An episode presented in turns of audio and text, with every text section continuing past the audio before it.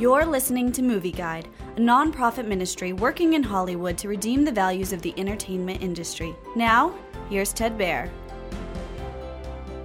Secret Headquarters is a slightly convoluted teenage humorous superhero movie on Paramount Plus. The movie stars Owen Wilson as Jack, a family man with a wife and a young son. During a camping outing, Jack finds an alien object which turns him into a superhero who can do many good deeds. However, he keeps his superpowers secret from his family, and years later, his super exploits have alienated both his wife, who separated from him, and his 13 year old son, Charlie. When Charlie and his friends find Jack's secret headquarters, their discovery alerts a mad industrialist who wants to use Jack's power for his own evil plans. Secret Headquarters has a weak, slightly convoluted script and too much foul language.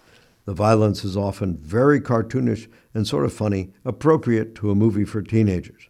There's some serious moments of violence, such as a wound being cauterized.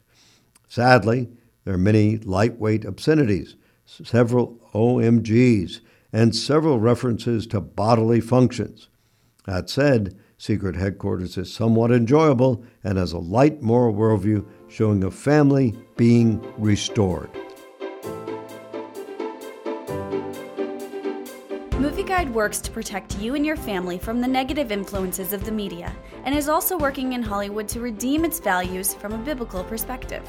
For the latest Movie Guide reviews and articles, go to movieguide.org or download the app to your Apple or Android device. You can also subscribe to the Movie Guide podcast on iTunes. Support Movie Guide's mission to transform the culture by redeeming the media.